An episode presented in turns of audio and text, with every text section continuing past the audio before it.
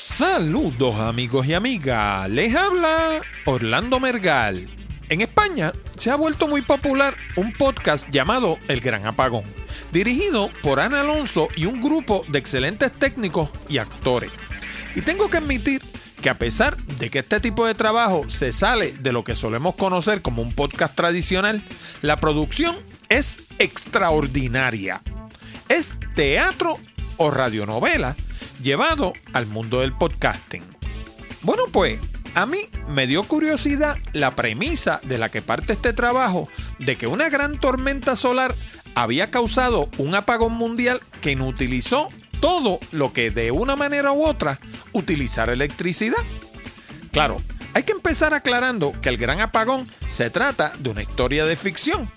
No obstante, muchos de los hechos que en él se mencionan son de la vida real incluyendo la orden ejecutiva del presidente de los Estados Unidos, Barack Obama, de que se investigue el tema del clima espacial y se prepare a la nación para enfrentar posibles problemas de ese tipo. Eso hizo que me hiciera varias preguntas. Primero, ¿será factible el gran apagón? Segundo, ¿podrá ser tan catastrófico como se presenta en el podcast del mismo nombre? Y finalmente, ¿Cuáles serían las medidas de protección ante un fenómeno así? Para conocer la respuesta a esas preguntas y a otras muchas que me surgieron durante la producción de este programa, me acerqué a la facilidad más grande del mundo encargada de investigar este tipo de fenómenos. Me dirigí al radiotelescopio de Arecibo, que casualmente se encuentra en el área oeste central de Puerto Rico. Allí conversé con el ingeniero Francisco Córdoba, director del área científica del observatorio, quien aclaró mis dudas sobre el gran apagón y me explicó otros fenómenos asociados que ni siquiera había considerado. Para muchos, el radiotelescopio de perdió un poco su lustre cuando recientemente se anunció que los chinos están construyendo uno que será mucho más grande. Pero, como me explicó el ingeniero Córdoba, el radiotelescopio chino es solamente eso, un radiotelescopio, mientras que el de Arecibo realiza varias funciones que lo hacen único en el mundo. Entre ellas, la detección de meteoritos que puedan poner en peligro la vida en la Tierra y el estudio del clima solar. Si quieres conocer los aspectos científicos del gran apagón y cuánto de lo que plantea el podcast español es realidad o ficción, este es un episodio que no te debes perder. De todo eso y mucho más Hablamos en la siguiente edición de Hablando de Tecnología con Orlando Mergal.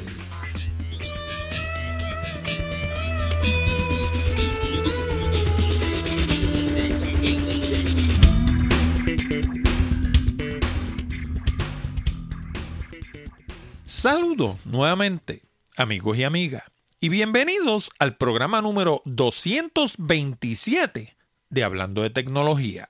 Con este que te habla, Orlando Mergal. Este programa llega a ti como una cortesía de Accurate Communications. Si necesitas servicios de comunicación de excelencia para tu empresa, como redacción en inglés o en español, traducción, producción de video digital, colocación de subtítulos para video, fotografía digital, servicios de audio, páginas de internet, blogs, diseño de libros electrónicos o inclusive producir un programa como este.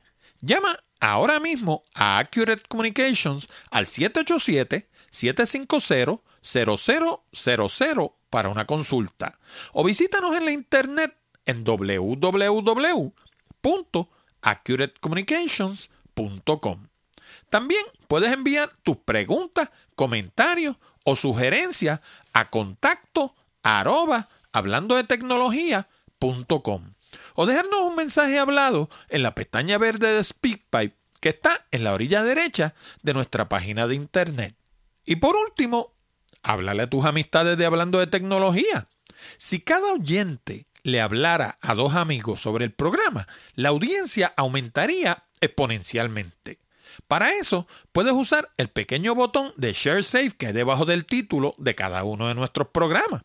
También puedes hacerlo por teléfono o hasta hablar con ellos en persona, algo que hoy en día se hace cada día menos y menos.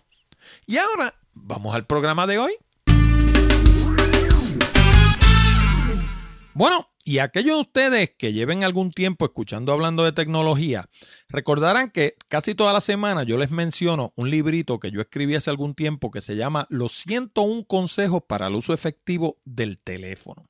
Y ese librito está disponible en un formulario que está en la esquina superior derecha de la página de hablando de tecnología.com.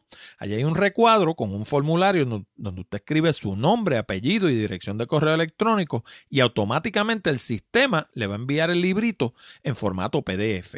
Y son 101 consejos que le sirven para teléfonos comerciales, teléfonos residenciales y teléfonos móviles. Y aunque uno a veces piense que el teléfono es una cosa como medio antigua, que lo moderno son las tabletas y ese tipo de cosas, pues es bueno que sepan que todavía a nivel mundial hay más teléfonos que computadoras. Y el teléfono sigue siendo el método número uno de comunicación a nivel mundial. Así que ese librito le va a ayudar a maximizar su inversión. Pero ahora se lo hemos hecho más fácil todavía. Ahora resulta que le hemos puesto una página aparte especialmente para el librito en la internet para que no tengan ni que ir a la página de Hablando de Tecnología. Para recibir el librito, lo único que tienen que hacer es ir a hablando de tecnología.com diagonal teléfono. Y eso lo pueden hacer desde cualquier teléfono celular, desde cualquier computadora, desde cualquier tableta, donde quiera que usted esté. Escribe www.hablandotecnología.com diagonal teléfono sin la S al final, teléfono singular. Y eso lo va a llevar a un formulario donde usted escribe la información y de nuevo el sistema automáticamente le va a enviar el librito a vuelta de correo electrónico. Bueno, y ahora sí, vamos a pasar a la entrevista con el ingeniero Francisco Córdoba. Saludos amigos, en esta ocasión nos encontramos en un sitio que ya habíamos visitado para el programa. Nos encontramos en el radiotelescopio de Arecibo todavía el más grande del mundo, ¿ah? Porque están haciendo uno en China, pero como no está terminado, el más grande sigue siendo este. Y vamos a estar hablando con el ingeniero Francisco Córdoba. ¿Por qué vamos a estar hablando con el ingeniero Francisco Córdoba? Porque en el mundo de los podcasts se ha hecho muy popular un podcast que se llama El Gran Apagón. El Gran Apagón es un podcast producido en España y es un podcast ficticio no es de la vida real, es una historia ficticia, pero de lo que habla es de un solar flare o una tormenta solar de tamaño inusitado que básicamente arropa la Tierra y deja la Tierra sin electricidad, sin comunicaciones, sin automóviles, nada que utilice ningún tipo de energía funciona. Y entonces eh, a mí se me ocurrió que como aquí está la gente que de verdad sabe de eso, pues yo quería hacerle una serie de preguntas para ver cuán posible es eso, primero que todo, y cuán ficticio es eso, eh, lo que están haciendo allá en España, si es pura ciencia ficción o si de verdad una cosa así podría suceder. Y para eso fue que traje al programa al ingeniero Francisco Córdoba, porque él dirige precisamente la parte científica de aquí del radiotelescopio de Arecibo, y si alguien sabe de esas cosas, es él. Así que antes que todo, Ingeniero, bienvenido al programa. Eh, muchísimas gracias, gracias por la invitación, muy contento de estar aquí con ustedes hoy. Antes de seguir, me gustaría que me hiciera una corta sinopsis más o menos de, qué sé yo, cuál es su formación, cómo usted llega aquí, cómo llega a dirigir una cosa tan importante como el radiotelescopio más grande del mundo, hasta el momento, porque como dijimos, los chinos están haciendo más grande, pero este es el más grande en este momento. No, definitivamente. Eh, pues yo soy, como mencionó Francisco Córdoba, nacido y criado aquí en Puerto Rico. Eh, mi educación es en el área de la ingeniería más que, más que en el área de ciencias. Estudié en la Universidad de Puerto Rico en Mayagüez y luego en la Universidad de Michigan mi maestría. Mi experiencia realmente ha sido eh, manejando organizaciones de investigación y desarrollo a gran escala. Antes de tener la posición aquí, estuve trabajando con la compañía Boeing, que hace aviones, helicópteros, eh, y otros servicios aeroespaciales, en donde trabajé en el área de manufactura, tecnologías de manufactura, tecnología de materiales, eh, y mi experiencia ha sido más manejando y creando organizaciones de desarrollo de tecnología. Cuando se me dio la oportunidad, hace poco tiempo, llevo alrededor de unos seis meses aquí en el Observatorio de Arecibo, al darse esa oportunidad, ¿cómo, cómo decirle que no? Es, como mencionó, es un ícono no solo de Puerto Rico, sino del mundo sí es el radiotelescopio más grande del mundo. Sin embargo, e, eso no es lo único que tenemos aquí. Tenemos 120 eh, acres de terreno donde hacemos eh, estudios atmosféricos, donde hacemos radioastronomía, donde hacemos ciencias planetarias. Así que el site eh, tiene, tiene mucho que ofrecer a la comunidad científica a través del mundo. Antes de entrar puramente en lo de los solar flare o tormentas solares, Hábleme un poquito de qué cosa es un radiotelescopio y cómo se diferencia de un telescopio óptico. Eh, cuando usted mira un telescopio óptico, estamos mirando a las estrellas, estamos buscando una imagen, mientras que un radiotelescopio está buscando ondas de radio a diferentes tipos de frecuencia. Esa realmente es la diferencia principal. Obviamente hay limitaciones ópticas a lo que puedas ver, a a cuán cuán grande es tu lente, ¿no? cuán accurate es tu lente. Mientras que en radiotelescopio tenemos la capacidad de ser mucho más eh, accurate y poder ir a largas distancias para determinar objetos. En adición a eso tenemos también radares que utilizamos aquí en las áreas de... Eh, el radar planetario que tenemos, que lo utilizamos mucho para eh, traquear asteroides, y tenemos también radares atmosféricos. Pero el radiotelescopio de ninguna manera te da la oportunidad, por ejemplo, si tú estás mirando con el radiotelescopio, digamos, el planeta Marte, tú lo que ves son las frecuencias que emite Marte, pero tú no ves a Marte, no te lo convierte en una imagen, en una pantalla que tú veas el planeta. Eso es correcto. Ok. Vamos a entrar de lleno en lo que vinimos. Para empezar, vamos a empezar definiendo qué cosa es un solar flare. Un solar flare realmente son eh, erupciones solares eh, que están en la superficie del Sol. Esa es la manera, la manera fácil de nosotros, de nosotros definir lo que son esas erupciones solares. Hay diferentes tipos de erupciones solares. Eh, Esa era mi segunda pregunta, si habían distintas o si todas eran la misma cosa. No, hay varios tipos. la causa puede ser diferente y también, pues, por ejemplo, tenemos coronal mass ejection que son pues más significativas que lo que sería un solar flare normal. Entonces, pues hay, hay muchísimos tipos, podríamos estar hablando mucho tiempo de eso. Ok. ¿Qué efectos tienen? Yo tengo aquí una listita de algunas cosas, pero vamos a empezar por la más sencilla. Vamos a arrancar por la atmósfera de la Tierra. ¿Qué efecto puede tener una tormenta solar sobre la atmósfera nuestra acá, tres planetas más para acá? Eh, pues obviamente eh, es lo que se llama el greenhouse effect. Eh, cuando tenemos una, cuando tenemos tormentas solares de ese tipo de erupciones solares, sí la temperatura puede ir aumentando, ¿no? Mientras está llegando acá a la Tierra. O sea que eso sería uno de esos efectos. Y sobre el clima, supongo que también puede tener efecto, porque el clima no solamente se compone de temperatura, sino se compone de una serie de otras cosas. Ah, no, definitivamente también. Por eso, como habla del greenhouse effect, sería la temperatura que está eh, dentro del planeta, que también obviamente afectaría el clima directamente y los océanos se ven afectados en algún sentido sobre los solar flare, porque en los océanos pensamos que lo que hay es agua, pero en los océanos hay peces, en los océanos hay plantas. ¿Qué efecto puede tener un solar flare, digamos, sobre los océanos? Eh, realmente no muy directamente sobre los océanos. ¿Por qué? Porque tendría que ser a largo plazo para que fuese de esa manera, ¿no? O tendría que ser tan significativo para que hubiera un cambio inmediato en el océano que no se esperaría que fuera tan significativo el solar flare. En el caso de las comunicaciones, ahí yo me imagino que podría tener un efecto dramático, ¿verdad? ¿Qué, qué, aspectos de las comunicaciones se podrían ver afectados por una tormenta solar? Eh, todos, todos los aspectos de las comunicaciones. Tenemos que entender que esto podría afectar a todos nuestros satélites, esto podría afectar eh, power grids de electricidad completo. Por ejemplo, eh, y déjame leer aquí un minutito, en el 1989 tuvimos una eh, tormenta geomagnética que básicamente destruyó la distribución eléctrica de la provincia de Quebec. Algo un poco más grande podría hacer una disrupción en, la, en, en todo Estados Unidos, por ejemplo. De la misma manera, en 1920 eh, ha habido una de las eh, de los solar flares más grandes que, se, han sido eh, recorded en la historia. De eso ocurrir hoy en día, todo Norteamérica no tendría GPS ni satélites. O sea, estás hablando de aviones que no tienen satélites, de barcos que no tienen satélites, de carros, celulares que no funcionan. O sea que sería crítico. Ok. Está hablando de pérdidas trillonarias. Ok, pero ¿estamos hablando de algo que lo dejaría sin servicio en lo que pasa o estamos hablando de algo que lo destruiría? Lo dejaría sin servicio en lo que pasa y se reajusta. No lo destruiría por completo. Ok, por ejemplo, la planta, la distribución eléctrica, por ejemplo, como me estabas hablando de Quebec, Por ejemplo, supongo que fue que los dejó sin luz en lo que pasa, no es que le dañó las plantas y los dejó sin luz por seis meses. No, se tienen que hacer repairs, ¿no? So, no fueron por seis meses, pero hubo varios días en lo que, en lo que se volvió a, a prender el, el, el circuito eléctrico por completo.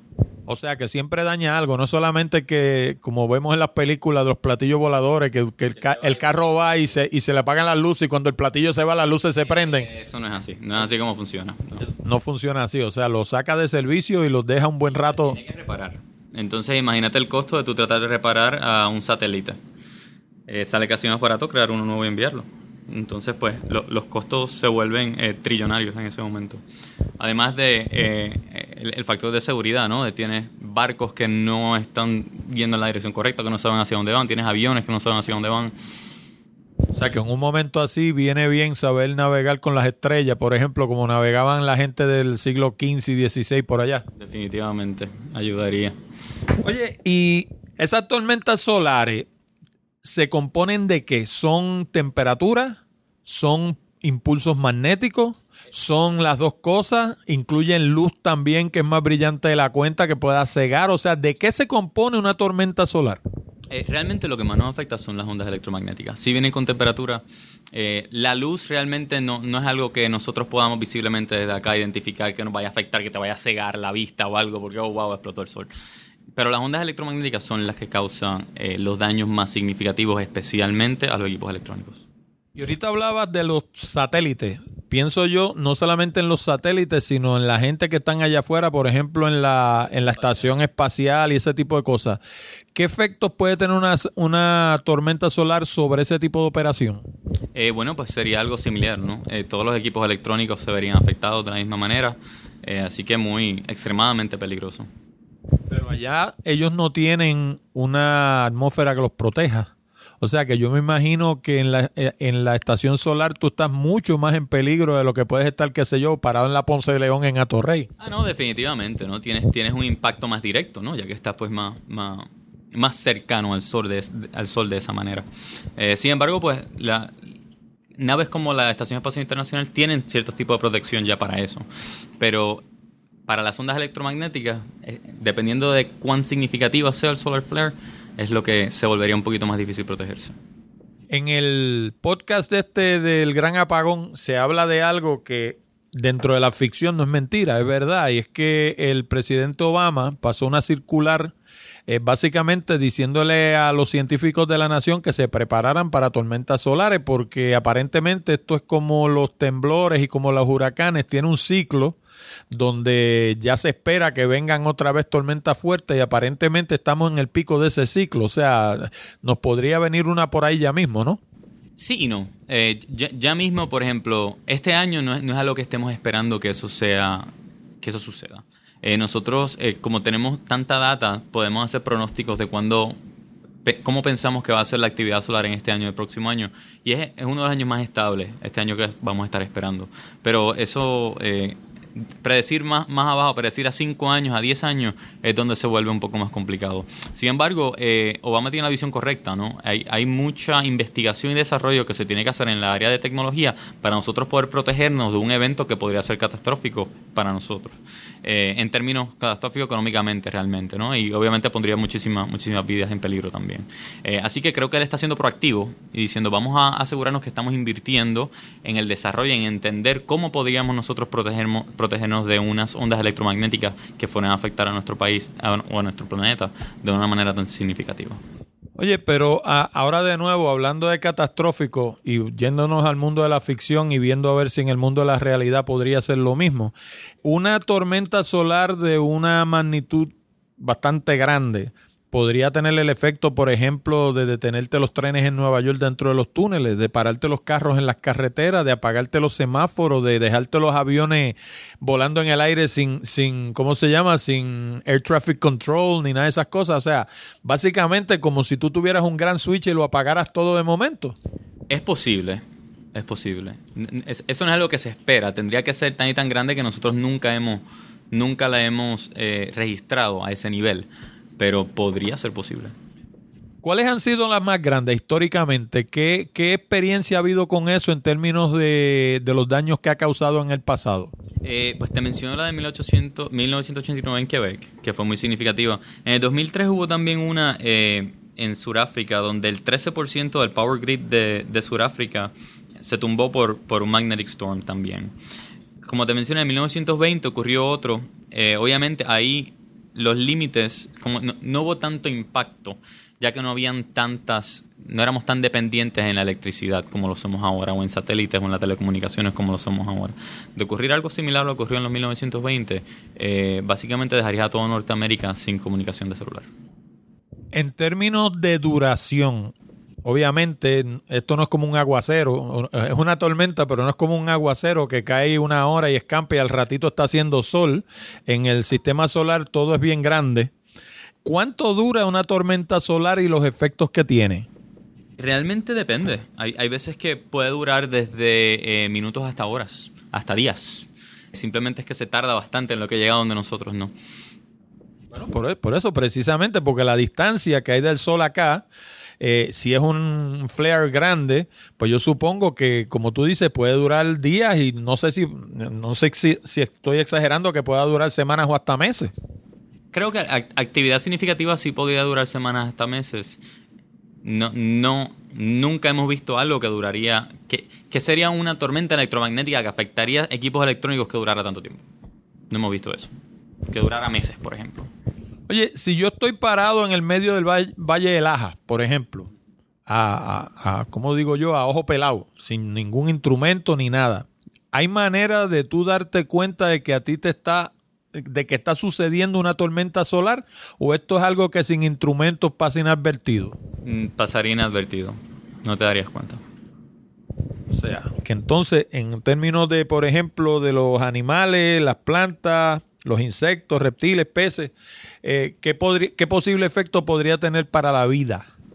Realmente no, tiene un impacto en la vida, al menos que sea una tormenta de tal punto que fuese catastrófica para el planeta, realmente, que, que, pues en ese punto se murió, nos morimos todos. Pero eh, las tormentas solares que hay típicamente y que se están esperando que sucedan, no es algo que vaya a ser catastrófico para nosotros como, como seres vivientes, ¿no? Ahora, como mencioné, el equipo electrónico es lo que más, eh, más daño se espera que se le cause. Fíjate, yo creo que una de las cosas que suceden es que el término en español es menos acertado que en inglés. Porque fíjate que en inglés se le llaman solar flares y se entiende perfectamente que es un pedazo de, de la, de la, del plasma del sol que se desprende y que inclusive si tú lo miras con un telescopio óptico lo ves, el pedazo de llama desprendiéndose, ¿no? Pero en español se le llama una tormenta solar y cuando tú hablas de una tormenta, pues nosotros visualizamos una tormenta distinto a lo que visualizamos una llamarada. quizás sea mejor llamarlo una erupción solar. Entonces, si lo llamamos erupción solar, así se, se compara como dicen, apples to apples, es verdad. Oye, ¿cómo se, cómo se miden las, las tormentas solares? ¿En términos de qué?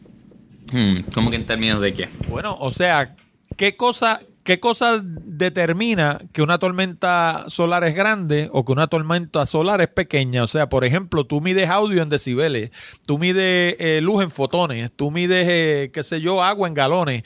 Eh, ¿Cómo se mide una tormenta solar? ¿Qué, ¿Cómo yo digo esto es una tormenta solar grande? Vis a vis esta otra es una tormenta chiquita. Eh, o sea, además de que la mire por un telescopio y la vea que es grande o que es chiquita. Eh, sí, fíjate, nosotros utilizamos dos equipos aquí, que es eh, el, radar atmosférico, que lo podemos utilizar para eso, y también tenemos equipos LiDAR, que nos ayuda también a, entender más cómo se, cómo se afecta la atmósfera cuando llegan los solar flares hacia nosotros. ¿Hay maneras de protegerse de una tormenta solar? Nos, como, como te menciono, nosotros como, como seres vivientes realmente no hay nada que necesitemos hacer para protegernos de esto. Podemos proteger a nuestros equipos electrónicos de una manera diferente. Y por eso es que hacer investigación y desarrollar tecnología en esta área es tan importante. Porque nosotros podemos desarrollar suficiente tecnología para poder protegernos. Que todavía no hemos llegado a ese punto. Por eso, porque por ejemplo, eh, si estamos hablando de una tormenta que sus características son magnéticas, por ejemplo, y esto obviamente no sería práctico a nivel macro, a nivel micro quizás sí. Eh, por ejemplo, los equipos electrónicos, tú los metes dentro de una cosa que se llama una jaula Faraday y los aíslas del mundo exterior, básicamente. O sea, y de hecho eso se hacía antes con los amplificadores de tubo los tubos estaban metidos entre una jaula y la gente no entendía por qué eso estaba metido en una jaula. Y es porque cuando vienen ondas magnéticas espurias, los amplificadores de, que son esos tubos que actúan como amplificadores, las recogen y las amplifican. Por eso era que tú oías las emisoras de radio a través de las bocinas de los componentes, porque los tubos las recogían.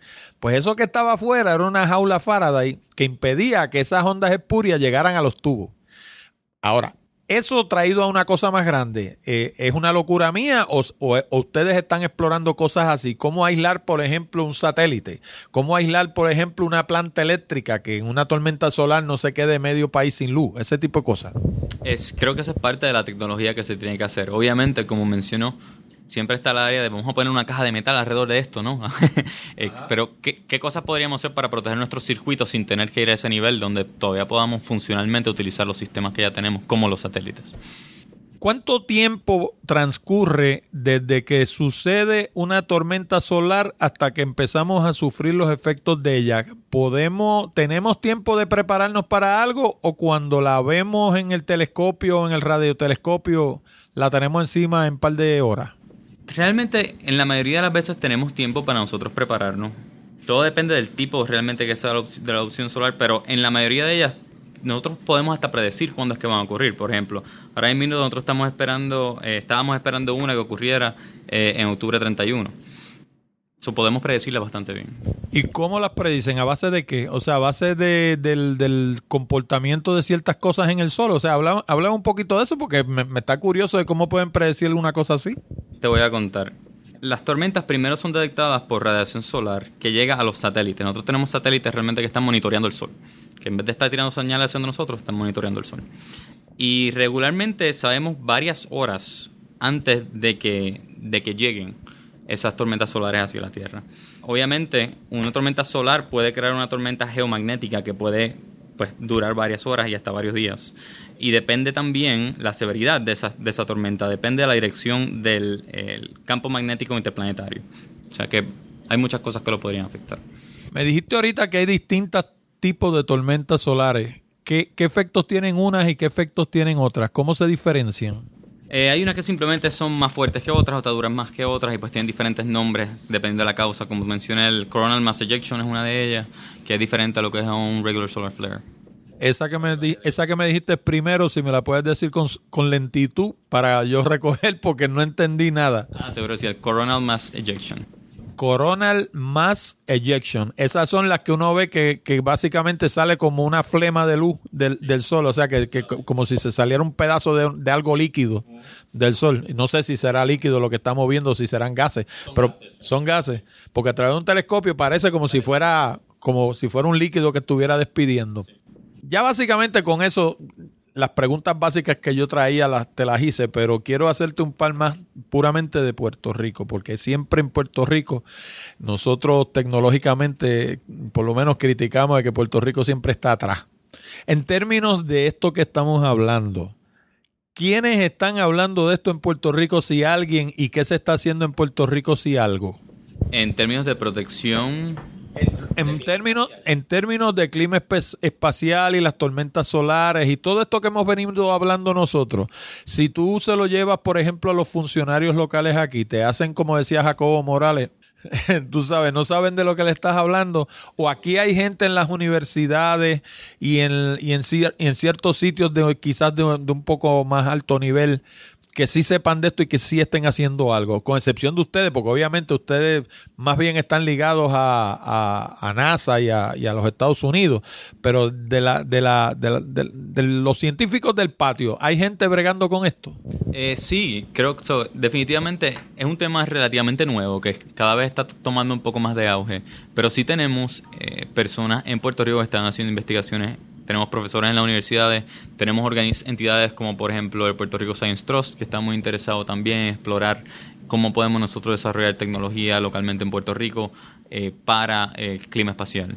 Entonces, eh, a niveles de funcionarios políticos, no, no sé, eh, no, no, te sabría decir cuán, cuán informados estén acerca del tema, pero siempre estamos aquí dispuestos de ayudar en ese caso. Ahorita te hablaba de la salud y se me ocurre que siendo Puerto Rico un país tropical y aquí se habla mucho del calentamiento global, eh, por lo menos alguna gente habla del calentamiento global y están conscientes de lo que está sucediendo. yo me pregunto hasta qué punto una tormenta solar tiene efectos sobre la salud dirigidos en esa área. Por ejemplo, o sea, si tú estás en la playa un día que hay una tormenta solar, me imagino yo que la radiación solar ese día para, para una persona que esté expuesta al sol debe ser terrible, ¿verdad? Eh, realmente a, ese punto en el que te va a estar quemando no, no, no llegamos. Gracias a Dios la atmósfera a nosotros nos protege bastante. Así que no hemos llegado a ese punto donde digamos, wow, tú sabes, eh, es tan, tan grande la erupción solar que va a quemar tu piel o que necesitas más protección para la piel o nada por el estilo. Durante una tormenta solar, aparte de, de la parte magnética, ¿no? Eh, ¿Qué otras cosas cambian? O sea, en términos de la composición de esa luz que está cayendo sobre la superficie de la Tierra, ¿cambian sus características? Eh, ¿Aumentan, digamos, los rayos ultravioleta? ¿Aumentan, qué sé yo, los infrarrojos? O sea, esa composición de esa luz que llega a la Tierra, ¿cambia durante una tormenta solar? Eh, yo creo que el impacto más grande que tendría es, es más a largo plazo que a corto plazo. Y es teniendo el greenhouse effect y aumentando lo que es eventualmente la temperatura de nuestra atmósfera, de nuestro planeta. Eh, de cierta manera. Eh, eso realmente yo creo que es el, más significativo que tendríamos nosotros.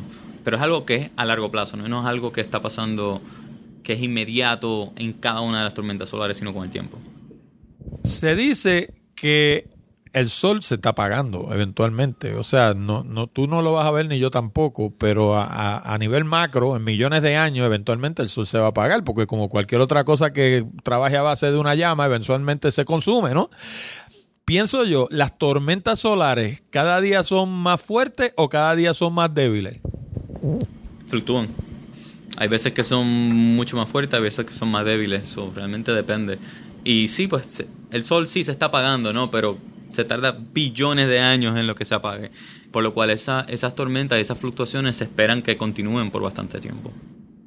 Ya terminando, ¿hubo algo de lo que a ti te hubiera gustado hablar y que por yo tener el desconocimiento que tengo, porque realmente yo no soy experto en estas cosas. No te pregunté algo de lo que a ti te gustaría hablar y que yo no he tocado.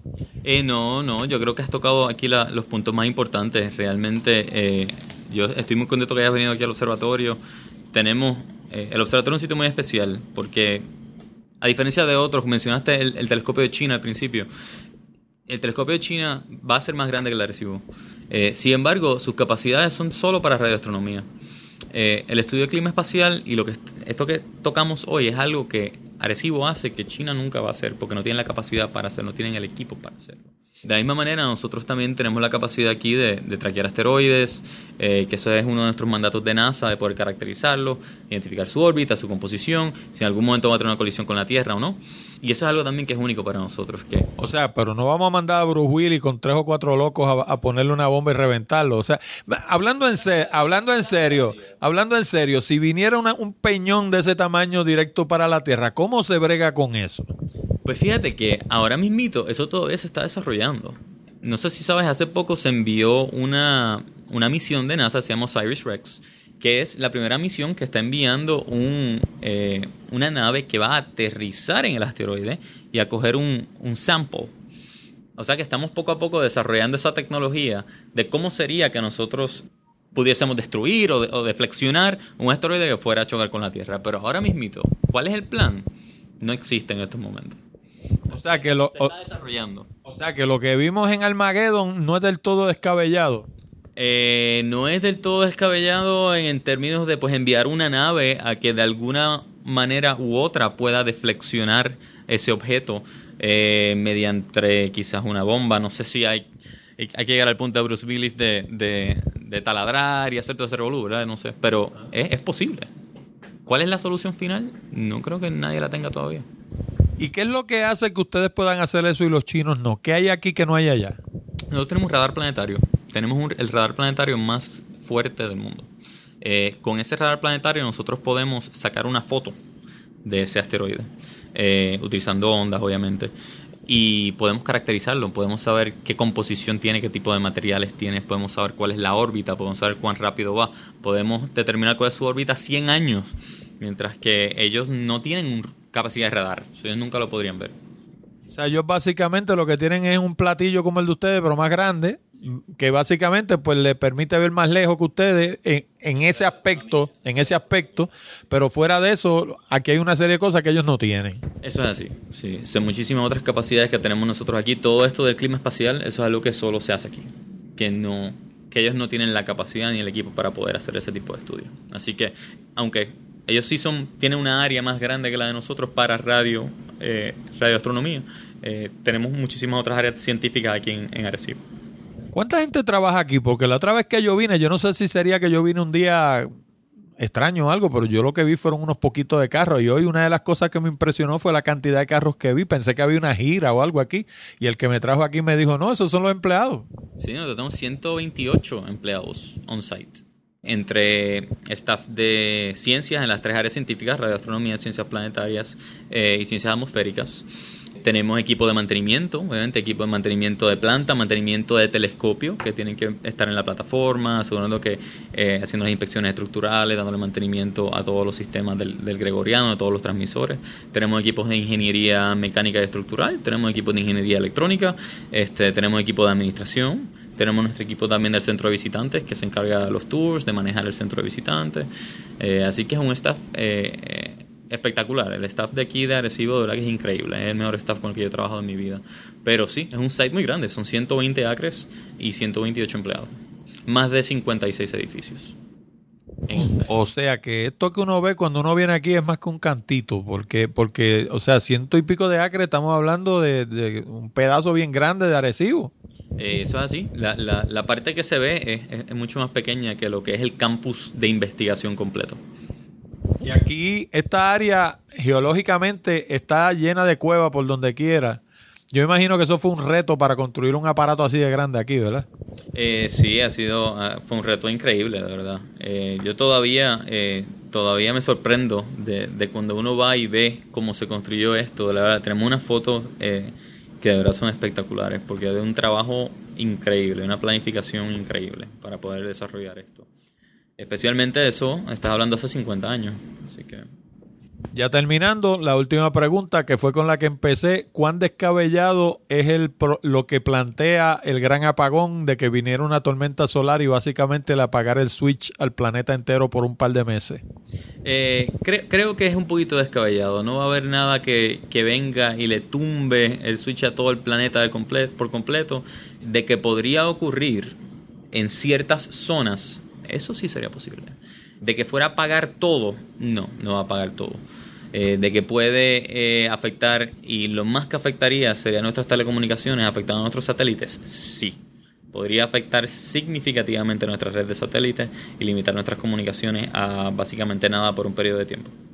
Hablándose entonces de no solamente los satélites, sino televisión, radio, computadora, este, todo lo que hable uno con otro, todo eso sería, los teléfonos, todo eso sería el piso. Bueno, para que ustedes vean, algunas cosas son ciertas, otras son pura ficción, por eso es que es un podcast de ficción. Nada, le damos las gracias al ingeniero Francisco Córdoba por haber participado en Hablando de Tecnología. Ciertamente la entrevista fue muy interesante. ¿Ustedes tienen alguien aquí que me imagino que ya sería de la parte que mira hacia el público, porque usted es básicamente de la parte científica, pero tienen alguien aquí que, que si la gente tiene curiosidad o pregunta sobre este tema, puedan llamar y preguntarle y orientarse, inclusive, qué sé yo, ellos yo sé que dan tour aquí, ¿tienen algún tour que tenga que ver con ese tema?